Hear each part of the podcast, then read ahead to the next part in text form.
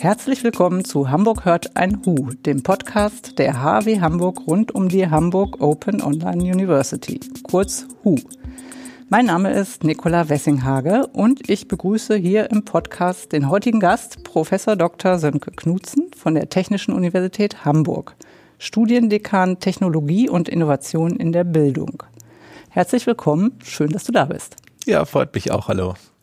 Ich habe dich jetzt gerade als Studiendekan der T U Hamburg vorgestellt. Ähm, sprechen wollen wir aber heute über eine neue Aufgabe von dir, die du nämlich jetzt mit dem ersten April angenommen hast.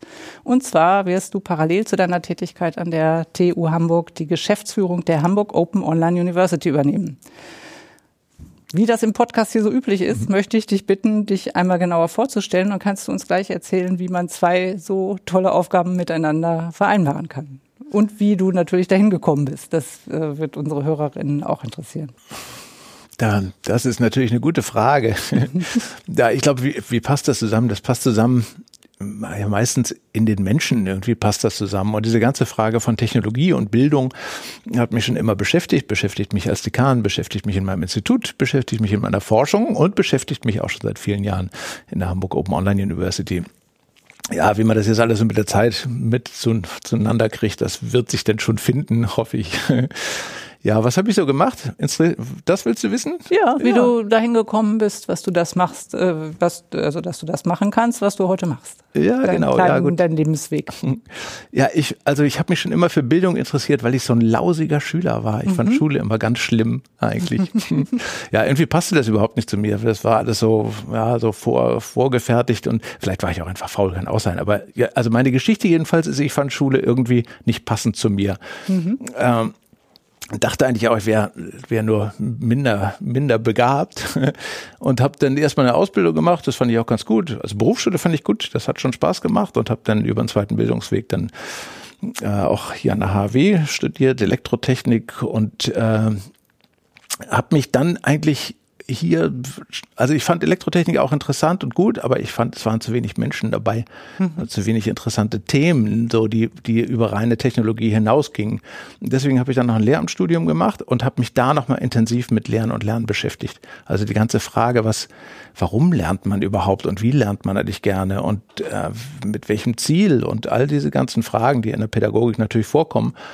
Und das hat mich letztlich auf diese Schiene gebracht, die ich jetzt eben auch mache. Ich habe dann irgendwann eine Professur angenommen, die im Bereich technischer Bildung liegt. Also ich bilde Berufsschullehrerinnen und Berufsschullehrer aus für Medientechnik und Elektrotechnik und habe dann war dann auch viele Jahre Vizepräsident für Lehrer an der T U, sieben Jahre.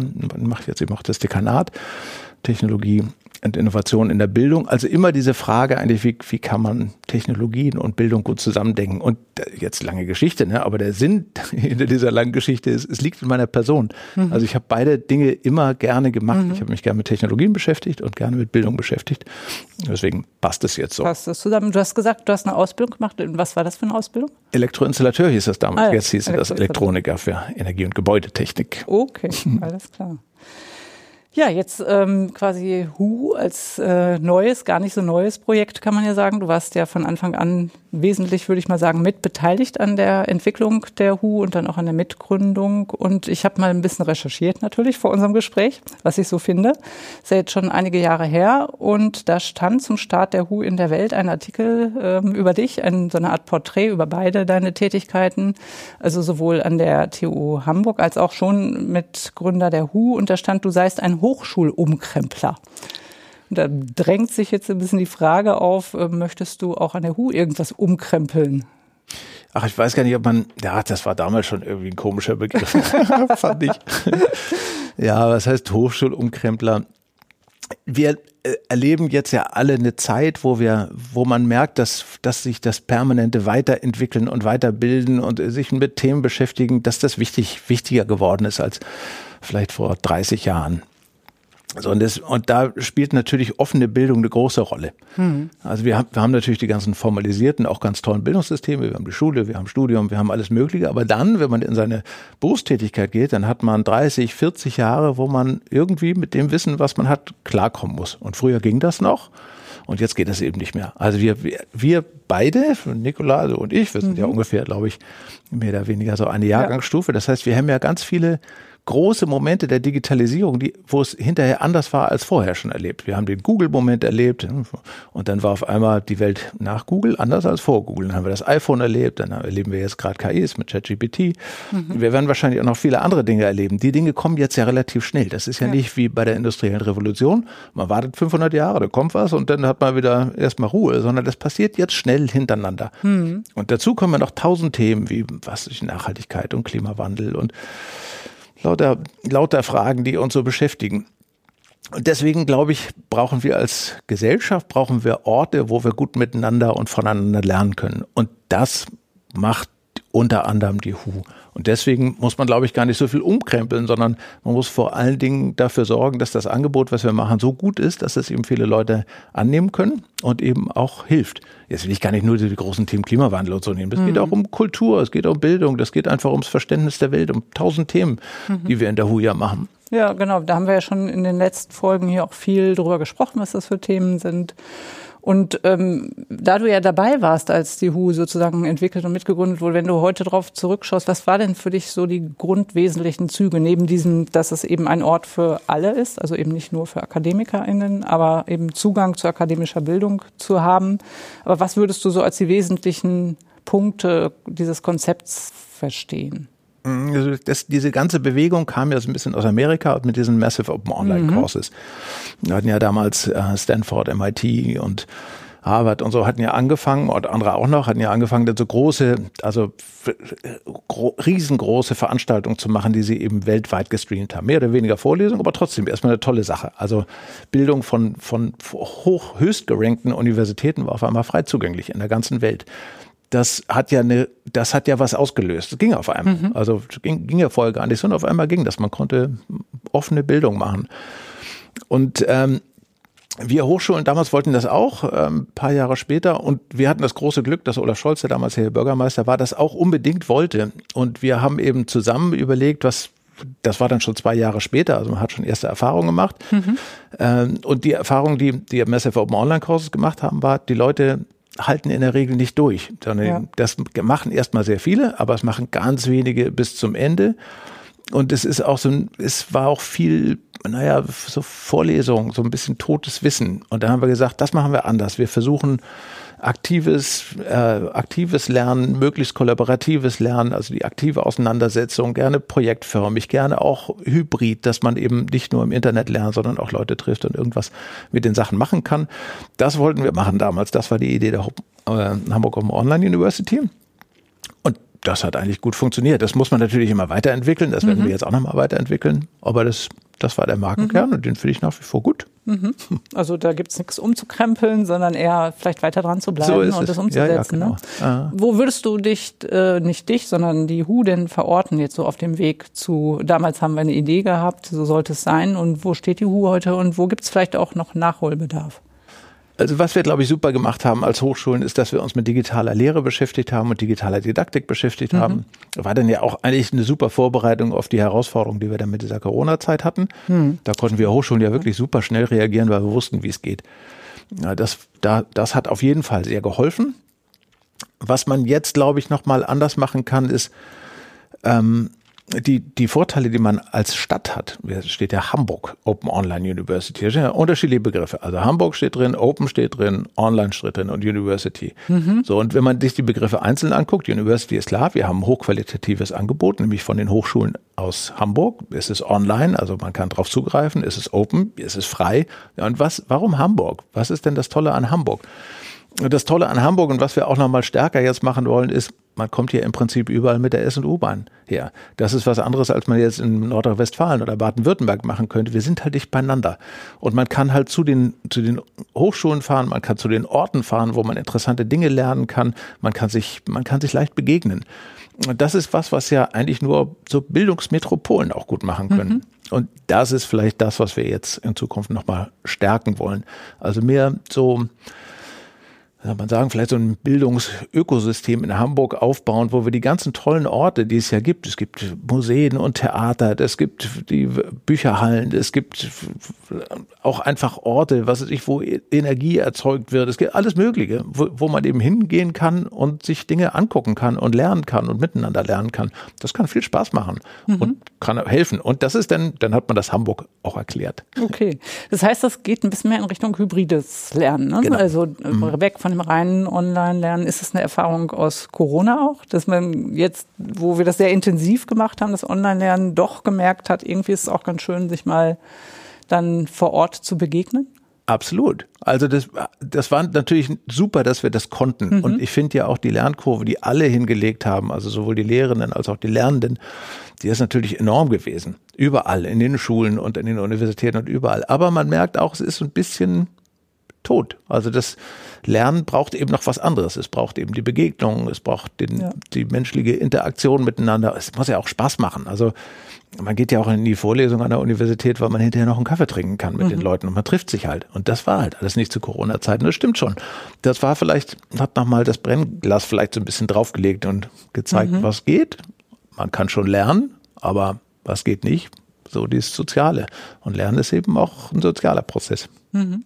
Ich kann mich zu erinnern, dass damals zur Gründung schon einige auch aus anderen Bundesländern nach Hamburg geschielt haben und gesagt haben, ah, die machen das jetzt. Und hast du den Eindruck, dass da inzwischen schon einige nachgezogen haben mit solchen ähnlichen Modellen wie jetzt hier die W H O? Fast alle Bundesländer haben ja solche, solche Online-Lernangebote. Mhm. Das liegt auch daran, was ich ganz zu Anfang schon sagte. Also wir, wir, man muss halt lernen, sein ganzes, oder man muss, man darf, man darf ja auch lernen, sein ganzes Leben lang. Und die Universitäten sollten da drin eine Rolle spielen. Und das haben, glaube ich, auch alle Universitäten inzwischen begriffen und die Rolle auch angenommen für sich. Also das, was wir als Third Mission manchmal mhm. titulieren, neben Forschung und Lehre uns eben auch um Weiterbildung und lebenslanges Lernen kümmern. Das, das heißt, machen eigentlich mehr oder weniger alle Bundesländer inzwischen, was super ist. Wir vernetzen uns auch mit vielen anderen. Also wir tauschen auch die Inhalte aus und sowieso Erfahrungen und Software und alles Mögliche. Das haben wir auch schon immer gemacht. Aber was wir eben jetzt nochmal als besondere Weiterentwicklung machen können, ist eben den Vorteil von Hamburg, was ich eben meinte, hm. dass wir den nochmal stärker ausspielen können. Man kann sich halt begegnen.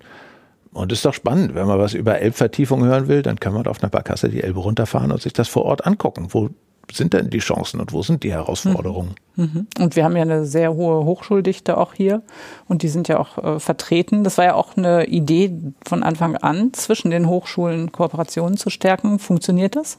Ja, funktioniert gut. Und also manchmal sind es ja auch so diese informellen Dinge jetzt. Also wir machen schon Lehrveranstaltungen auch zusammen oder mhm. einzelne, einzelne Kurse und Lern, ähm, Lernangebote. Aber vor allen Dingen durch diese intensive Zusammenarbeit an der Didaktik lernt man natürlich die Kulturen der Hochschulen total gut kennen. Mhm. Und wir sind, wir leben ja erstmal, könnte man denken, als Technische Universität zum Beispiel und die H f B K auf ganz unterschiedlichen Planeten. Aber auf einmal merkt man, da gibt es ganz viele Berührungspunkte. Man kann ganz viel voneinander lernen und ganz viel miteinander machen. Das ist auch ein, ein total toller Effekt, den ich jetzt mhm. auch über all die Jahre sehr genossen habe. Was sind das denn für Berührungspunkte konkret? Ja, ich glaube schon einfach, wie man die Dinge anguckt. Also wir gucken ja die Dinge immer mit einer wahnsinnigen Struktur an, so wie Ingenieure und Ingenieurinnen halt so sind. Alles strukturieren und ordnen und sortieren und so weiter. Und ähm, aus künstlerischer Sicht macht man genau das Gegenteil. Also man wirft erstmal alles auf einen großen Haufen und lässt daraus was entstehen und lässt dem auch einfach die Zeit, die es braucht und und weiß gar nicht genau, was am Ende dabei rauskommt. Und also ich glaube, in beiden Richtungen kann das, kann das helfen, wenn man sagt, lass doch einfach mal, so wie ihr in die Sachen rangeht, versuchen wir es auch mal. Mhm. Und das kann ja auch wieder positiv auf die Wissenschaft zurückfallen, ne? Also auf die Wissenschaft, die dann Wissen an den Orten der Wissenschaft auch wieder gemacht wird. Also nicht nur an der W H O, sondern in den einzelnen Institutionen, wenn da die Kooperationen quasi gestärkt sind. Also so, dass sozusagen die guten Effekte nicht nur rausgehen, sondern auch wieder zurückkommen. Genau, ja, klar. Mhm.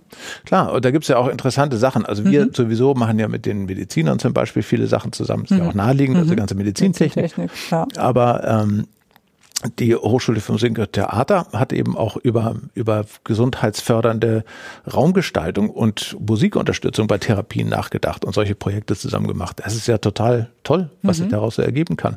Mhm.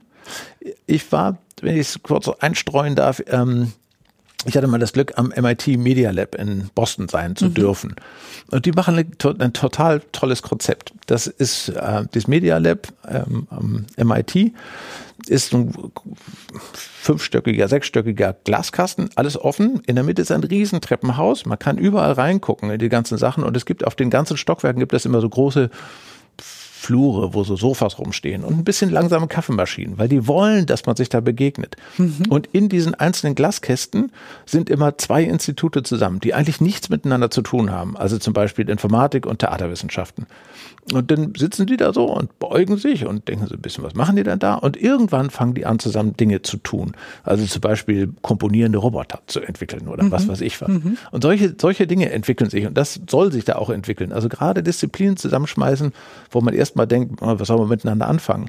Und dadurch passiert da so viel Innovation, so viele tolle Sachen, dass wir gesagt haben, ja, sowas, das brauchen wir auch. Also wir müssen einfach viel miteinander einfach denken, einfach mal gucken, was passiert. Hm. Vielleicht kommt eine gute Idee dabei rum, vielleicht auch nicht. Ist ja nicht schlimm. Ist auch eine gute Antwort. Du, hast, du hattest zu Anfang gesagt, die Dinge entwickeln sich eigentlich immer schneller ähm, und werden ja auch komplexer. Also je mehr wir wissen, desto mehr können wir ähm, letztendlich auch in die Komplexität der Dinge einsteigen. Und es gibt ja so Bewegungen, also ich habe ähm, vor damals in der Pandemie, war ja der Dirk Brockmann als Komplexitätsforscher und der hat ja genau das gesagt, diese Aufhebung eigentlich sogar der Disziplinen. Also dieses mehr ineinanderwachsen und mal weggehen von den eigenen eigenen Fachsprachen, sich wieder mehr aufeinander zuzubewegen, sei eigentlich eine Lösung dafür, dieser Komplexität zu begegnen, weil man das innerhalb dieser einzelnen Disziplinen, die ja auch erstmal künstlich getrennt sind voneinander, es ist ja nicht naturgegeben, dass jetzt die Musik nicht mit der T U Hamburg zusammenarbeitet. Also das haben wir ja so bestimmt, dass das äh, nicht so ist.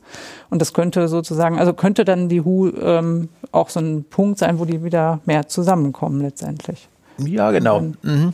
Das ist jetzt ja sogar schon ein extremes Beispiel. Mhm. Also schlimmer ist ja eigentlich schon, wenn wir an die Schule denken, wie, wie einzelne ja. Naturwissenschaften schon voneinander getrennt sind, als hätten die nichts miteinander zu tun. Biologie und Chemie oder Informatik und Mathematik oder was weiß ich was. Ja. Wo man ja wirklich Mühe hat, eigentlich die Trennlinien zu finden. Genau. Und das wird dann immer schön nacheinander. Ne? Also meine Söhne sind jetzt so in einem Alter, wo sagt der eine euch, ja, jetzt habe ich gerade Biologie und dann kommt Chemie und ich denke, oh, eigentlich gehört das doch zusammen. Also wie kann man das eine sagen und zwei Jahre später mache ich dann nochmal Informatik. Also das passt ja eigentlich nicht zusammen. Es wäre ja viel schöner, das quasi zusammenzudenken. Ja, genau. Ja. Das ist ja so ein bisschen so, die Schule ist ein bisschen so, Universitäten glaube ich auch, dass man in den einzelnen Fächern und in den einzelnen Themengebieten so eigentlich so kleine Lego-Steinchen mhm. lernt. Und was machen wir damit? Wir packen die dann eigentlich in die Tasche. So, wir machen gar nichts damit, sondern man hat einen Legostein, den man eigentlich irgendwo ranklipsen könnte, aber macht man gar nicht, sondern man legt den in die Tasche und dann lernt man den nächsten Legostein und so weiter. Und im Laufe des Lebens verliert man leider auch wieder ein paar Legosteine, aber eigentlich kommt gar keiner auf die Idee zu sagen, komm, wir klipsen das mal alles zusammen und bauen mal was da draus.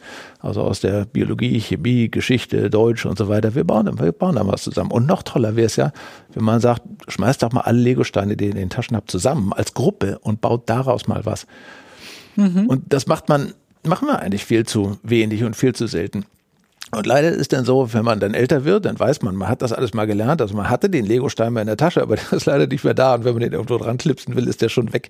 Und wäre gut gewesen, wenn man den mit irgendwas anderem verbunden hätte, dann hätte man den noch nicht so leicht verloren. Dann wäre nicht so in Vergessenheit geraten. Ja. Es ist ja auch von vornherein eine Idee gewesen, dass ähm, WissenschaftlerInnen und Menschen, die jetzt nicht direkt mit der Wissenschaft verbunden sind, zusammenkommen. Also Wissenschaftler und Laien sagt man dann ja immer, ohne das jetzt despektierlich zu meinen. Also Laien in Form vom Nichtwissenschaftler. Hat sich das denn erfüllt? Also gibt es Begegnungen über die W H O zwischen Wissenschaftlern und Nichtwissenschaftlerinnen? Funktioniert das? Ja, das funktioniert sogar ganz toll. Also kommt immer auf die einzelnen Veranstaltungen an. Wir hatten mal eine Reihe, ich weiß nicht, ob du das weißt, diese Sci-Fi Visions, wo mhm. wir im Abaton Science-Fiction-Filme geguckt haben und die dann hinterher mit Expertinnen und Experten ah. diskutiert haben und auch mit dem Publikum. Mhm. Also was, so iRobot zum Beispiel, mhm. ne? Also wo es um künstliche Intelligenz mhm. und Robotik geht und so weiter. Und dann ist natürlich total spannend, mit wirklichen Experten aus dem Bereich K I und Robotik mal zu hören, wie weit ist man da eigentlich und geht mhm. das überhaupt? Und ist das überhaupt ein gutes Szenario? Und vielleicht auch welche ethischen Fragen leiten sich daraus ab und so. Und das haben wir dann immer auch mit dem Publikum diskutiert und das war eine total tolle Veranstaltung. Mhm. Das, das hat, hat immer sehr viel Spaß gemacht. Ja. Also wir, auch, das waren jetzt nicht nur technische Themen, wir haben auch ähm, The Circle geguckt, wo es eben um soziale Medien und Gesellschaft ging und solche Fragen. Mhm. Ja, ganz, ganz toll. Also mhm. super Format. Und ist dann die H U eher eine Bildungsplattform oder eine Forschungsplattform? Es ist eine Bildungsplattform, mhm. aber wir haben natürlich sehr viel Nähe zur Forschung, weil wir uns schon auch ein bisschen als so Technologietransferstelle sehen können oder so Technologie- oder Wissenschaftskommunikationsstelle vielleicht eher so. Also dass wir natürlich auch über das sprechen wollen, was wir Hochschulen machen und was an neuen Dingen passieren, und die wollen wir natürlich auch nach außen geben. Wir haben ja viele größere Lehrveranstaltungen oder größere äh, Lernangebote, wo man auch ein bisschen Zeit reservieren muss. Aber wir wollen zunehmend auch so kleinere Lehrveranstaltungen oder kleine Informationshäppchen machen, mhm. wo man sich dann eben auch mal schnell informieren kann über K I oder über Instrumentenkunde oder über Volkskrankheiten oder was ich alles Mögliche, was wir so machen. Ja, mhm. das ist ein tolles Angebot. Ne? Wir mhm. haben so viele tolle Hochschulen dabei. Mhm. Man findet alles Mögliche bei uns. Und einer der Punkte der H U oder so sagen, das, was die H U ähm, mit ausmacht, ist ja, dass der, der oder die Lernende im Mittelpunkt steht. Also, dass man sich an den Lernenden orientiert. Aber was wisst ihr denn überhaupt die Menschen, über die Menschen, die jetzt bei der, also die diese Angebote nutzen? Es ist ja teilweise wahrscheinlich ganz schwierig, da überhaupt ein Bild zu bekommen, solange ihr jetzt noch nicht so weit seid, dass man sagt, oh, man trifft sich im Abaton. Und äh, dann ist klar, da steht jemand vor einem, aber ähm, was, habt ihr dann einen Einblick, wer da, wer ist eigentlich jemand, der diese Angebote nutzt, der oder die? Das Spektrum ist groß, natürlich mhm. an Leuten, die, die jetzt interessiert sind an akademischen Themen, sagen wir mal so. Äh, damit meinen wir auch nicht so sehr, wir, wir kümmern uns jetzt um jeden Einzelnen und wissen genau, was der braucht, mhm. sondern wir stellen nicht die Inhalte in den Mittelpunkt, sondern den Lernprozess. So okay. ist es sozusagen. Mhm. Also wir, wir, ist jetzt nicht so, dass wir eine Vorlesung machen und man rappelt einfach Mathematikthemen runter, sondern wir kümmern uns immer um den Lernprozess und um, mhm. die, um die Entwicklung von Kompetenzen. Mhm. Also auch das, das, was dann irgendwo ankommt. Genau, das mhm. ist damit gemeint. Also wir eben den, den Fokus auf den Lernenden stellen. Mhm. Also es gibt, gibt so, da gab es so eine didaktische Bewegung vor ungefähr zehn, fünfzehn Jahren, die hieß From Uh, from Teaching to Learning, das ist damit gemeint. Also man mhm. stellt nicht den Lehrprozess, sondern den Lernprozess ins Zentrum. Mhm. Und darüber wisst ihr wahrscheinlich schon einiges, also du, weil du dich ja auch so schon sehr lange damit beschäftigst, im Studium, Didaktik, ähm, Weiterentwicklung der Lehre. Ähm, gibt es da denn einen Unterschied, dass jemand anders lernt, der vielleicht nicht eben an der Hochschule ist? Muss man das berücksichtigen? Ja, muss man auf jeden Fall berücksichtigen, weil es wie immer beim Lernen ist eine Frage von Motivation, das ist eine Frage von Vorkenntnissen, das ist vielleicht noch eine Frage von Austausch, die man mit anderen Leuten mhm. hat. Ja, klar. Also wenn man, wenn man ein klares Ziel vor Augen hat, also man ist jetzt Studierender, man möchte irgendwie seinen Bachelorabschluss machen, man, dann ist das natürlich eine andere Lage, als wenn man sagt, man möchte sich mal informieren über, über was weiß ich, K I oder über Volkskrankheiten oder über irgendwas. Also die Motivation ist ja total entscheidend für den Lernprozess. Mhm. Da muss man sich äh, mehr einfallen lassen. Müssen denn eigentlich alle lernen? Ich habe irgendwo gelesen, die H U macht sich stark für eine akademische Bildung für alle zu jeder Zeit. Jetzt könnte man doch sagen, wir sind im Zentrum, äh, im Zeitalter der K I angekommen, die macht das doch sowieso bald alles für uns. Ist es dann nicht viel wichtiger, dass ich weiß, wie ein Nagel in die Wand geschlagen wird? Weil das macht sie vielleicht noch nicht für mich. Ja, aber das ist ja auch ein Lernprozess, den man möglicherweise schmerzhaft erfahren muss. Bei der H U kann ich schon mal äh, theoretisch überlegen, wie, was ich machen könnte. Also du sagst, klar, das hat ja auch ganz viele, also man kann das eigentlich auch da nicht mehr so ganz klar trennen, weil ja auch, ähm, wenn man sich ähm, da an drei D Drucker et cetera, das hat ja alles wiederum mit Technik zu tun. Ja, aber also K I wird ja definitiv die Welt verändern. Ja. Das merken wir jetzt, jetzt schon. Aber gut ist ja, wenn man solche Prozesse der Technologieveränderung mitgestalten kann. Und dafür muss man natürlich immer was wissen, sonst mhm. muss man ja am Ende nehmen, was übrig bleibt. Mhm. Das heißt, wir müssen ja lernen, irgendwie mit K Is professionell umzugehen. Was können die denn eigentlich, was können die nicht? Was steckt vielleicht auch dahinter an Algorithmen? Auf welche Dinge muss man aufpassen? Haben algorithmische Systeme, vielleicht sind die vielleicht mit Daten trainiert, die absichtlich oder unabsichtlich vielleicht rassistisch sind oder was weiß ich, alles Mögliche. Man muss sich ja damit beschäftigen. Man kann das ja nicht einfach so nehmen, wie es da ist, sondern man muss sich damit beschäftigen. Und da können, da glaube ich, sollten wir Hochschulen eine Rolle spielen, damit wir diese ganzen Lernprozesse, die drumherum sind, eben auch äh, begleiten. Da werden sich ja ganz neue Berufsbilder aus K I mhm. ergeben. Das, das ganze Prompt Engineering, also mhm. welche Anforderungen muss man überhaupt reinschreiben, damit die K I das tut, was sie tun soll und so. Also wird, das wird ganz neu und wir stehen gerade am Anfang. Wahrscheinlich, wenn man dieses Gespräch in drei Jahren hört, dann denkt man, meine Güte, wie naiv. Was hatten die für Probleme? Was hatten die für Probleme? Ja, oder wie, wie blind hat man noch auf das ja. Thema geguckt. Aber es ist halt immer, es ist immer schwer, Technologie nach vorne zu projizieren. Ja. Das funktioniert nie. Ja. Bill Gates hat mal behauptet, das Internet ist ein Hype in den achtziger Jahren. Und der C E O von I B M hat mal gesagt, es gibt einen Weltmarkt von fünf Computern, mhm. weil man sich das halt nicht vorstellen konnte, mhm. wie sich das entwickelt. Also das, als er das gesagt hat, muss man fairerweise ja sagen, da waren Computer noch so groß wie Einfamilienhäuser. Ja. Und da denkt man ja, wer soll sich denn so ein Ding kaufen? Das sind vielleicht fünf Konzerne, die sich das leisten wollen. Und man ja. konnte sich nicht vorstellen, dass man irgendwann einen viel leistungsfähigeren Rechner in seiner Hosentasche Tasche hat. Mhm. Wusste man ja nicht. Ja, dann hätte er es auch nicht gesagt. Und das mhm. ist halt immer das Problem. Wenn man mit Technik, wenn man Technik projizieren will, kommt meistens was Komisches dabei raus. Hm. Meistens stimmt es nicht. Deswegen. Aber was man projizieren kann, ist quasi die Anforderung, dass wir das irgendwie noch verstehen, was so da gemacht wird. Und genau. dass das nicht nur wenige Leute verstehen, sondern dass das eben möglichst viele Leute verstehen. Ne? Also das, um eben auch eine gewisse, ja, durchaus ähm, kritische Haltung vielleicht dazu entwickeln, kritisch im positiven Sinne, dass man sich damit auseinandersetzen kann. Genau, ja, kritisch-konstruktiv, ja. glaube ich. Ne? Ja. Also beides ist ja nicht gut. Das mhm. ist ja ein altes Thema. Das, ähm, das ähm, von wem war das? Von Beck war das, glaube ich, Risikogesellschaft mhm. aus den achtziger Jahren. Das war ja genau das Problem, dass Technolog- technologische Entwicklung so schnell aufeinander folgen, dass die gesellschaftliche Beurteilung dieser Technologien eigentlich nicht hinterherkommt. Also war ja damals Atomenergie und dann äh, Gentechnologie für, für Pflanzen und Lebensmittel und so weiter und so weiter. Das heißt, immer wieder kamen neue Themen und die Gesellschaft hinkte eigentlich immer so zehn, dann irgendwann fünfzehn, irgendwann zwanzig Jahre hinterher mit der Beurteilung. Dann war das Thema aber schon gegessen eigentlich, weil das alles schon umgesetzt war. Und bis die Gesellschaft dann gesagt hat, ja, wollen wir oder wollen wir nicht, war es eigentlich schon zu spät. Und auf diesen Cultural Gap hat er es genannt, also auf diese diese Diesem, ähm, den Abstand zwischen der technologischen Entwicklung und der Beurteilung der Gesellschaft dieser Technologie, äh, dieses Cultural Gap wird halt immer größer. Und man muss halt als Gesellschaft irgendwie gucken und wir als Hochschulen müssen den Prozess auch begleiten, dass dieses Gap so klein wie möglich wird. Das heißt, wenn wir über K I oder irgendwas anderes nachdenken, dann erzeugt das viele Hoffnung und Wünsche, aber auch total viele Ängste und Bedrohungs- Bedrohungsszenarien. Und da einen möglichst rationalen Blick drauf zu werfen, da können und da sollten wir Hochschulen bei helfen. Mhm. Und ist das sozusagen, ich denke ja, in Zielgruppen, also können, kann man damit alle Menschen erreichen? Also auch mit solchen Themen ähm, sich zu beschäftigen, hältst du das für realistisch? Das ist wieder die Frage der Motivation. Also wir mhm. sollten zumindest alle erreichen können, die sich damit beschäftigen wollen. Mhm. Also jeder, der, der sich gerne mit, jetzt nicht nur K I, sondern der, der sich mit irgendeinem Thema beschäftigen möchte, der jetzt denkt, ich möchte eigentlich klassische Konzerte anders hören, als ich sie vorher gehört habe. Oder ich möchte einfach was wissen über Krebstherapien oder was weiß ich, alles Mögliche, was man so wissen will. Es fängt ja, Lernen fängt immer an mit einer Frage. Man möchte irgendwas wissen, irgendwas verstehen.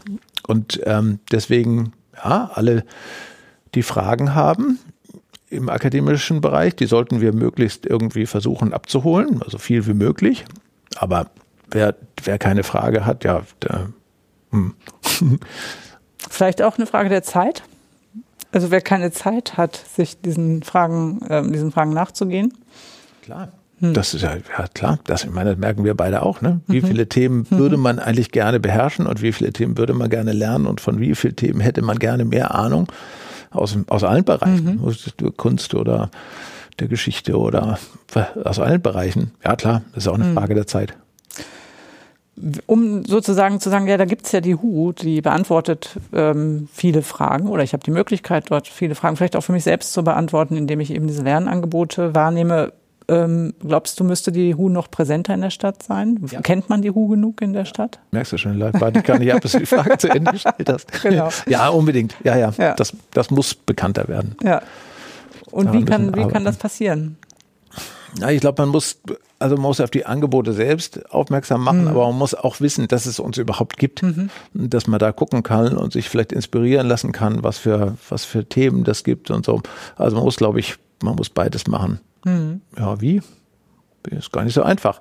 Also wir, wir leben ja in einer Zeit des Überangebots und, ja. und Aufmerksamkeit ist ein knappes Gut. Ja, Aber du hast ja eben davon gesprochen, dass die W H O quasi auch sichtbarer werden könnte, indem man eben vor Ort stattfindet, indem es Personen gibt, die damit verbunden sind. Weil im Augenblick ist es ja tatsächlich auch sehr abstrakt. Also dass ich sage, da gibt es irgendwo im Netz ein Angebot und ähm, das ist gemacht, aber es fehlen vielleicht die Menschen dahinter. Und wenn man jetzt sich vorstellt, es gibt eine Veranstaltung, dann steht da jemand, der irgendwas mit der W H O zu tun hat, also ein Sönke, und der sagt, ich bin die W H O oder ich gehöre zur W H O, dann ähm, ist das vielleicht ein bisschen greifbarer. Und dann natürlich auch über die Kooperationen, die ja sozusagen präsent sind in der Stadt. Also du hattest eben genannt, glaube ich, Bücherhallen oder irgendwelche Lernorte, die es ja auch schon gibt, auch außerschulische Lernorte. Wäre das sozusagen auch die Idee dabei? Ja, also ich glaube, das hat mit meiner Person jetzt gar nicht viel nee, zu tun. Sondern, Beispiel, ja, ja, genau. Das hat aber mit, mit das stimmt. Das hat halt mit den ganzen Personen was zu tun, die was machen. Und ich glaube, wir müssen einfach noch mehr raus. Das ist für uns Hochschulen, glaube ich, sowieso gut. Noch mhm. mehr, mehr raus aus den Hochschulen. Äh, was wir zum Beispiel jetzt machen, ist eine Reihe, die nennen wir Hamburger Wattwanderung mhm. im Sinne von Kilowatt, also Kilowattstunde, weil, glaube ich, dieses Thema Energie und was passiert da jetzt gerade so. Ja. Das eine Thema ist ja Frage von Klima, Klimawandel. Das andere Thema ist ja, was machen wir jetzt eigentlich mit unseren Heizungen, die wir zu Hause haben und den, und den Autos, die Verbrennungsmotoren haben und so weiter und so weiter. Also Energie ist ja, wird ja ein Thema sein für die nächsten zwanzig Jahre. Und was wir jetzt machen wollen, ist, dass wir aus allen Hochschulen heraus uns mit diesem Thema beschäftigen und zu Orten hingehen, die erstmal interessant sind. Also Orte mhm. der Energiewandlung, Orte der Energieverteilung, vielleicht auch Orte der Energie, des Energieverbrauchs. Und da versuchen wir aus unterschiedlichen Disziplinen Leute zusammenzuholen, einfach so ein Gefühl zu kriegen, wie, wie, was, was man eigentlich für positive Zukunftsbilder mit Energie eigentlich auch verbinden kann. Denn meistens haben wir bei Energie jetzt so das Gefühl, oh, erzeugen viel C O zwei und erzeugt vielleicht auch Dreck und wir brauchen Ressourcen und das kostet ein Schweinegeld und am Ende können wir unser Leben nicht mehr so führen, wie wir es jetzt geführt haben. Und irgendwie ist dieses Energiethema ja ein unangenehmes Thema. Hm, was wir mit diesem Watt- schlechtes Gewissen. Ja, genau. Ja, ja, genau. Und was wir mit diesen Wattwanderungen machen wollen, ist auch gerne so ein positives Bild zu zeigen. Mhm. Das heißt Wanderung im Sinne von Bewegung. Also wir bewegen uns, mhm. wir, das gibt einen Wandel. machen und wir gucken uns halt Dinge an, wo man was von lernen kann, wo man sehen kann, wie das eben schon gut gemacht wird, was vielleicht auch für positive Szenarien sich dabei entwickeln können. Und das machen wir eben nicht nur aus technologischer Sicht, sondern wir machen das äh, mit, mit den künstlerischen Hochschulen auch zusammen, mhm. dass wir eben ja ganz neue Formate finden, also über Filmprojekte, über Musikveranstaltungen und Tanzveranstaltungen, über Lesungen oder über alles Mögliche. Also wo wir einfach dieses, dieses Thema Energie und Energiewandel nochmal ganz anders projizieren. Und das halt in, in Hamburg mit mhm. den Leuten und eingeladen ist jeder, der mitmachen will. Ja, hört sich gut an. Und wie erfahre ich jetzt davon, wenn ich äh, Interesse habe und denke, möchte ich gar nicht verpassen? Also man findet das alles immer natürlich auf unserer Seite, die man sich so super leicht merken kann, nämlich äh, h o o u punkt d e, also Hu, sprechen wir es ja liebevoll aus, ne? mhm. wie Hamburg hört ein Hu, ne? Also mhm. äh, da findet man alle Informationen und wir versuchen das dann auch noch über Bücherhallen und andere Bildungsanbieter mhm. in Hamburg zu verbreiten. Und letztendlich natürlich auch über die sozialen Netzwerke. Ne? Ja, ja, also klar. Da wird es ja wahrscheinlich mhm. auch kommuniziert mit allen beteiligten Partnern, aber auch die W H O ist ja vertreten, wie ich hier immer am Ende sage, ähm, über noch über Twitter. Mal gucken, wie lange das hält, äh, wie lange Herr ja, Musk uns lässt. Und ähm, aber auch über Instagram und so weiter kann man sich da ja auch auf dem Laufenden halten. Und ähm, vielleicht, wenn es dann eine Vor-Ort-Veranstaltung ist, kann man es vielleicht auch in der Presse finden. Genau, also da, ähm, das wird, gibt es da schon ein Datum für zum Beispiel diese Wattwanderung, wenn jetzt jemand sagt, das möchte ich gerne mitmachen?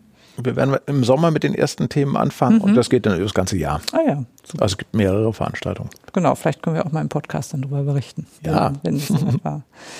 Ja, ähm, ein weiterer Punkt ist ja die Openness, ist auch ein sozusagen ganz wichtiges Merkmal. Ähm, und das alles, was da im Netz über die W H O angeboten wird, ist ja auch so gedacht als frei zugängliche Bildungsmaterialien. Wird das weiterverwendet? Habt ihr da einen Einblick? Also nutzen das dann Leute auch in Bildungskontexten, im besten Sinne sogar im Remix, dass sie das weiterverwenden? Ja, also dieses, genau, dieses Thema Openness hat ja mehrere Facetten. Das eine ist erstmal, es ist frei zugänglich. Ja. Also jeder kann es nutzen und kostenfrei. Das ist ja vielleicht der Openness-Aspekt, der erstmal am wichtigsten ist dabei. Mhm. Und dann gibt es ja äh, die, diese Bewegung die, dieser Wiederverwendbarkeit, das ist Open Educational Resources oder mhm. O E R abgekürzt. Äh, die Idee dabei ist, dass die ganzen oder möglichst viele Materialien, die wir verwenden, bei allen geht's leider nicht, aber möglichst viele der Materialien so aufgebaut sind, dass man, dass jeder sie wieder auch kostenfrei äh, neu verwenden kann und remixen kann, in andere Veranstaltungen, in andere Kurse, in andere was weiß ich was einbauen kann. Ähm, das verknüpfen wir jetzt über, über eine technische Schnittstelle von der U mit, mit äh, von der U mit anderen Lernplattformen, mhm. die es in Deutschland gibt. Also es gibt ein großes Netzwerk, wo dann so, so große O E R-Datenbanken sind.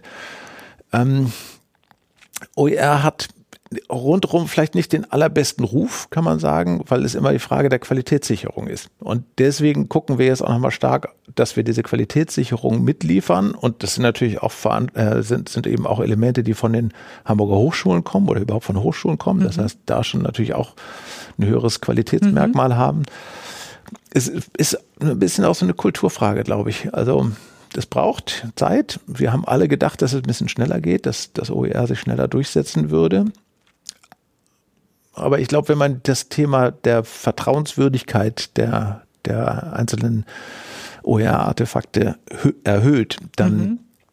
wäre man ja bekloppt, sie nicht zu nutzen. Ja. Ja, das ist ja, Eldorado an, an Filmen, an Videos, an Texten, an allem Möglichen, was von Hochschulen entwickelt Grafiken, worden ist. Also Comics ja, hatten wir auch schon ja, im genau. Podcast darüber mhm. gesprochen. Und da kann man ja sagen, ist ja schon ein Qualitätsmerkmal, dass es eben in diesem Fall alles aus Hochschulen kommt. Also dass man ähm, doch im Vergleich zu vielen anderen Materialien, wo man gar nicht, vielleicht im Zweifelsfall nicht genau sagen kann, wo kommt es eigentlich her, wenn es über verschiedene Wege schon gegangen ist, hier immer doch ein Absender ist mit wissenschaftlicher genau. Kompetenz. Mhm. Nicht nur in den Inhalten, sondern eben auch in der Didaktik. Ne? Mhm, das ist genau. ja, glaube ich, ein ganz wichtiger Punkt. Ja, ähm, man kann ja sagen, du bist jetzt auf einen schon gut fahrenden Zug aufgesprungen. Ähm, was ist denn so deine Vision? Wo soll der jetzt hinfahren? Oder wenn du so mal in, du, wir haben ja gesagt, man kann eigentlich in immer kürzeren Abständen nur denken, weil uns die Technik sowieso ständig überholt. Aber deshalb würde ich die Fünfjahresfrage mal ein bisschen runterfahren auf zwei, drei Jahre. Hast du da irgendwelche Vorstellungen, wo du sagst, das wäre toll, wenn wir das erreichen könnten mit der H U? Ja, ich finde eben toll, wenn wir Wenn dieser Bildungsraum in Hamburg, dieses Bildungsökosystem, wo es ja ganz viele tolle Anbieter gibt, es gibt die Volkshochschulen, es gibt die Bücherhallen, es gibt natürlich alle Angebote der, der Hamburger Schulbehörde, es gibt uns, das gibt Museen, das gibt alles Mögliche. Und wenn man, wenn es uns gelingen würde, vielleicht ein guter Player in diesem Bildungsökosystem zu sein und vielleicht das auch so ein bisschen zusammenzuführen, dass wir in Hamburg eben ein Angebot machen können, was nicht nur online, sondern was eben auch hybrid ist. Also wenn mhm. Leute gerne die Angebote wahrnehmen, um sich mit Themen zu beschäftigen, mit denen sie sich gerne beschäftigen wollen, das wäre eigentlich das Ziel. Also das hat was mit Bekanntheit zu tun, das hat was mit den Angeboten zu tun, das hat auch was damit zu tun, dass wir als Hamburg, wir sind eine Wissenschaftsmetropole, das jedenfalls sagt äh, die Politik bei jeder Gelegenheit inzwischen. inzwischen. Das hat ein bisschen gedauert, ich habe das nämlich auch schon länger beobachtet. Ich glaube, das hat sich in den letzten Jahren verstärkt durchgesetzt, dass das ein großer Pluspunkt dieser Metropole ist, dass, ja. wir, ein, dass wir so viel Wissenschaft hier versammelt haben. Aber das haben. Ist doch auch so. Ja. Nur jetzt ist eben die Frage, was ist, was heißt das Wissenschaftsstandort? Heißt mhm. das, dass wir Universitäten haben, wo, wo hinter verschlossenen Türen geforscht wird, oder heißt das, dass wir Wissenschaft auch zugänglich machen für jedermann, der sich dafür, jeder Mann, jeder Frau, die sich dafür interessieren und äh, sich mit den Themen auseinandersetzen kann und so weiter. Und das wäre eigentlich das Ziel. Also, dass man sagt, okay, dann lass uns doch eine Wissenschaftsmetropole auch so machen, dass sie zugänglich ist, mhm. dass sie erlebbar ist, dass es Spaß macht, sich mit Wissenschaft zu beschäftigen, mhm. dass vielleicht auch das Vertrauen in Wissenschaft nochmal gestärkt wird.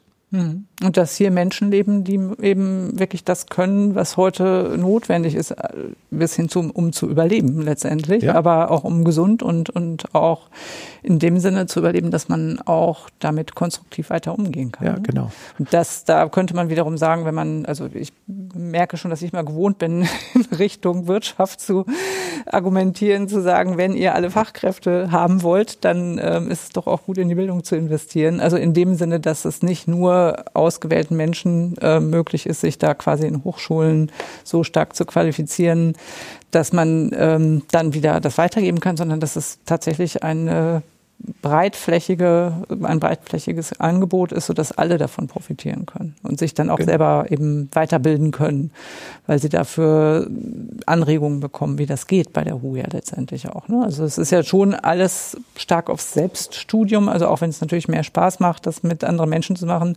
kann man sehr viele Angebote ja einfach sich nehmen und ähm, selbst damit beschäftigen. So ist ja, das sind die meisten Lernangebote ausgerichtet. Ja, genau. Aber ich würde ja. das gar nicht nur verengen auf den Arbeitsmarkt, sondern das hat ja auch viel damit zu tun, wie wir als Gesellschaft funktionieren, mhm. also wie, wie stabil ist unsere Demokratie und unser Glauben ja. in unsere Gesellschaft. Das hat auch ganz viel damit zu tun, wie, ähm, wie frei und emanzipiert ich mich selbst eben in meinem Leben bewegen kann. Je, mhm. je mehr ich weiß, je mehr ich kann, desto besser ist das. Also Grundidee der Aufklärung im Prinzip. Mhm.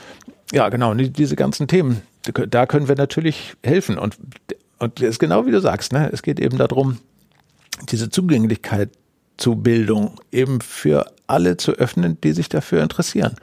Das ist ja sowieso was, was wir in Deutschland toll machen. Also man kann in Deutschland, äh, haben wir erstmal ein kostenloses Bildungssystem, was eigentlich, wenn, wenn man schafft, also das, das Studium dann zu finanzieren, aber das Bildungssystem selbst ist erstmal frei. Man, mhm. kann, man kann studieren, man kann promovieren. Das, also man hat so viele Möglichkeiten, die man zum Beispiel in Amerika jetzt so nicht hätte. Mhm. Das ist großartig. Und wenn wir jetzt sagen, okay, dann lass uns das nochmal weiter öffnen. Also lass uns noch mehr Bildungszugänge schaffen, noch mehr Wissenschaftskommunikation machen.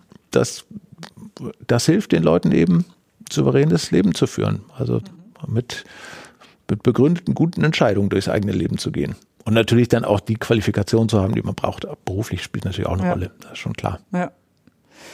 Wenn ich jetzt eine Fee wäre und könnte sagen, Sönke, du hast drei Wünsche frei, für die H U natürlich, nicht für dein sonstiges Leben, sondern das muss alles ähm, im Kontext der H U passieren. Was wären das für Wünsche?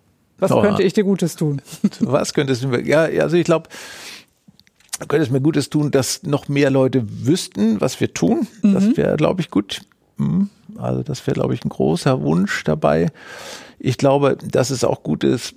Wir sind jetzt ja fast alle Hamburger Hochschulen, die öffentlich finanziert sind. Ich glaube, man das Netzwerk verträgt noch mehr. Also wir könnten uns noch ausweiten. Das wäre vielleicht auch ein zweiter Wunsch. Mhm. Und der dritte Wunsch wäre, glaube ich, dass, ähm, dass Hochschulen und Gesellschaft wieder gut zueinander finden oder noch mal besser zueinander finden. Also dass, dass man gegenseitig auch noch mal weiß, was man aneinander hat. Hm. Macht, mach mal. Ja, also erster Wunsch, mehr davon erfahren, das machen wir mit diesem Podcast. Ja, genau, das wird alles ändern. Ja, das wird alles ändern, weil jetzt alle Menschen davon erfahren, die diesen Podcast haben, das natürlich weitertragen. Zweiter Wunsch ist auch mit diesem Podcast erfüllt, weil das jetzt natürlich eine Einladung auch ist, so würde ich das verstehen, an die, die sich angesprochen fühlen, auch mitzumachen. Und ähm, du hast ja sehr begeistert, oder ich glaube, wir sind beide begeistert von dem Konzept und der Idee von der H U und man kann ja hoffen, dass das dann ansteckt und dass vielleicht auch mehr Menschen sich damit überhaupt erstmal beschäftigen. Und das Dritte ist, glaube ich, das ist ein bisschen das Langfristigste, weil dieses gegenseitige ähm, Verständnis und aufeinander zugehen dauert vielleicht was, aber das kann das natürlich alles anstoßen. Wenn man jetzt ähm, tatsächlich das erstmal von der H U hört, hast du irgendwie einen Einsteigerinnen-Tipp? Also womit, was, was mache ich, wenn ich dann diese Seite öffne und plötzlich unheimlich große Welten sich vor mir eröffnen?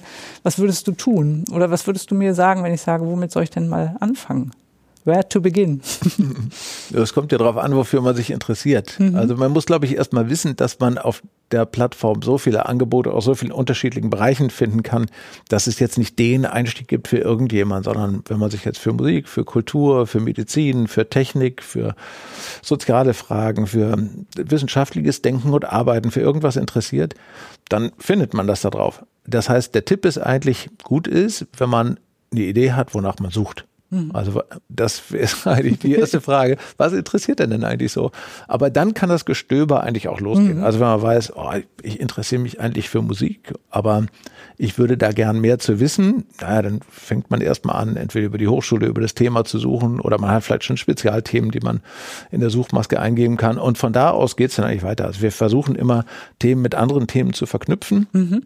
Dass man also, wenn man so ähnlich wie man das jetzt auch von von Netflix oder anderen kennt, also man findet dann irgendwie ähnliche Themen, die wo man noch mal weiter gucken kann und dann muss man einfach gucken und suchen und mhm. Spaß haben am Lernen, mhm. ausprobieren, ausprobieren, okay. ja. ja, und ein bisschen mit offenen Augen. ja. sich treiben lassen. Also Steuern und Driften ist ja immer das Prinzip, ne? Einerseits gezielt suchen und dann aber auch mal ein bisschen rumstöbern und dem Zufall das ja, genau. äh, die Hand, Rad in die Hand geben quasi. Also wenn man nicht, wenn man nicht ein genaues Thema hat, was man jetzt wissen möchte, das geht mhm. natürlich auch. Aber wenn man erstmal sagt, ach komm, ich will mal gucken, was es da so gibt im Bereich Medizin oder Technik oder sonst was, naja, dann suchen, gucken, inspirieren lassen und irgendwo zu beißen. Prima, wir sind, glaube ich, so am Ende schon unserer Folge angelangt. Gibt es noch irgendwas, was ich dich jetzt gar nicht gefragt habe, worüber du aber gerne reden möchtest? Ja, ich könnte dich mal was fragen. Ja.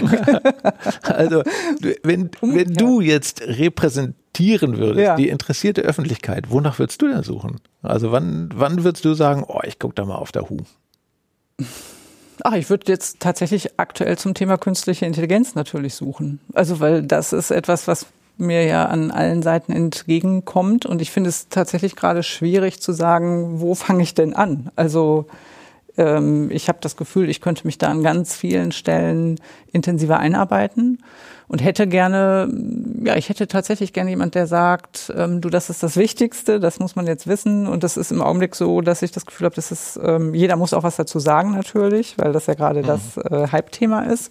Und man hat sehr viel oberflächliches Wissen oder oberflächliche Beiträge dazu, die eigentlich im Grunde genommen alle das Gleiche sagen. Wir stehen an einer Zeitenwende, ähm, diesmal eine andere Zeitenwende. Habe, ne? Das äh, ist auch so, aber trotzdem würde ich dann ich denken, ich möchte jetzt mal so gerne so einen Crashkurs, Grundkurs machen. Was gibt es denn alles für Tools? Ähm, wofür kann Aha. ich die benutzen?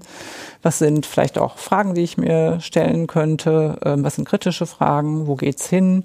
Und dann mal gerne was ausprobieren, weil ich finde, das Ganze immer darüber reden mhm. ähm, ist dann irgendwann auch gut. Dann möchte man das vielleicht mal ausprobieren. Und das ist ja gerade bei, also ChatGPT haben wahrscheinlich jetzt alle ausprobiert, weil deshalb ist es ja auch immer wenig zugänglich. Aber es gibt ja auch noch andere Tools. Und das, finde ich, wird, geht, gerät so ein bisschen in Vergessenheit. Und da würde ich mir tatsächlich wünschen, dass mir jemand so ein bisschen mich an die Hand nimmt und sagt, guck mal, wenn du Grafikerin bist, dann gibt es noch die und die Tools oder mhm. ähm, probier das und das doch mal aus. Und so geht das.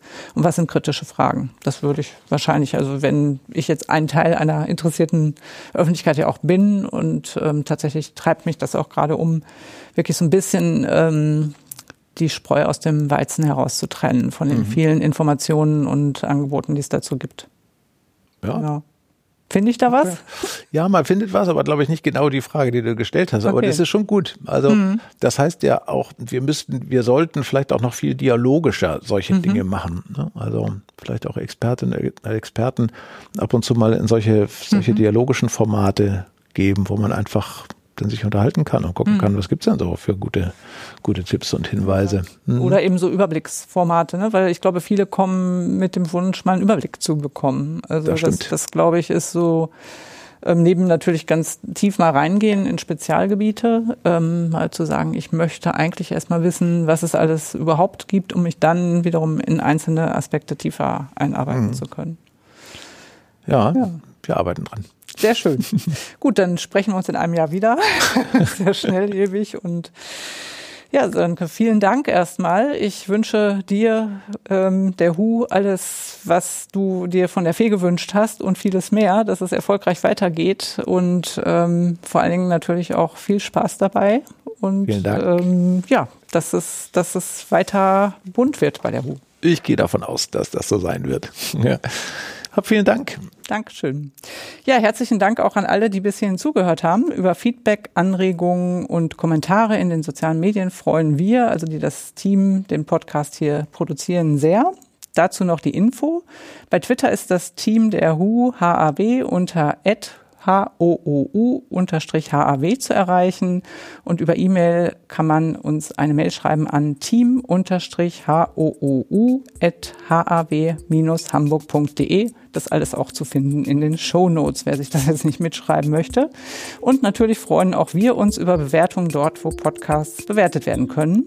Und wenn alle, die ihn mögen, diesen Podcast und natürlich auch die H U weiterempfehlen. Das war ja das Ziel dieser Sendung, wie wir gesagt haben.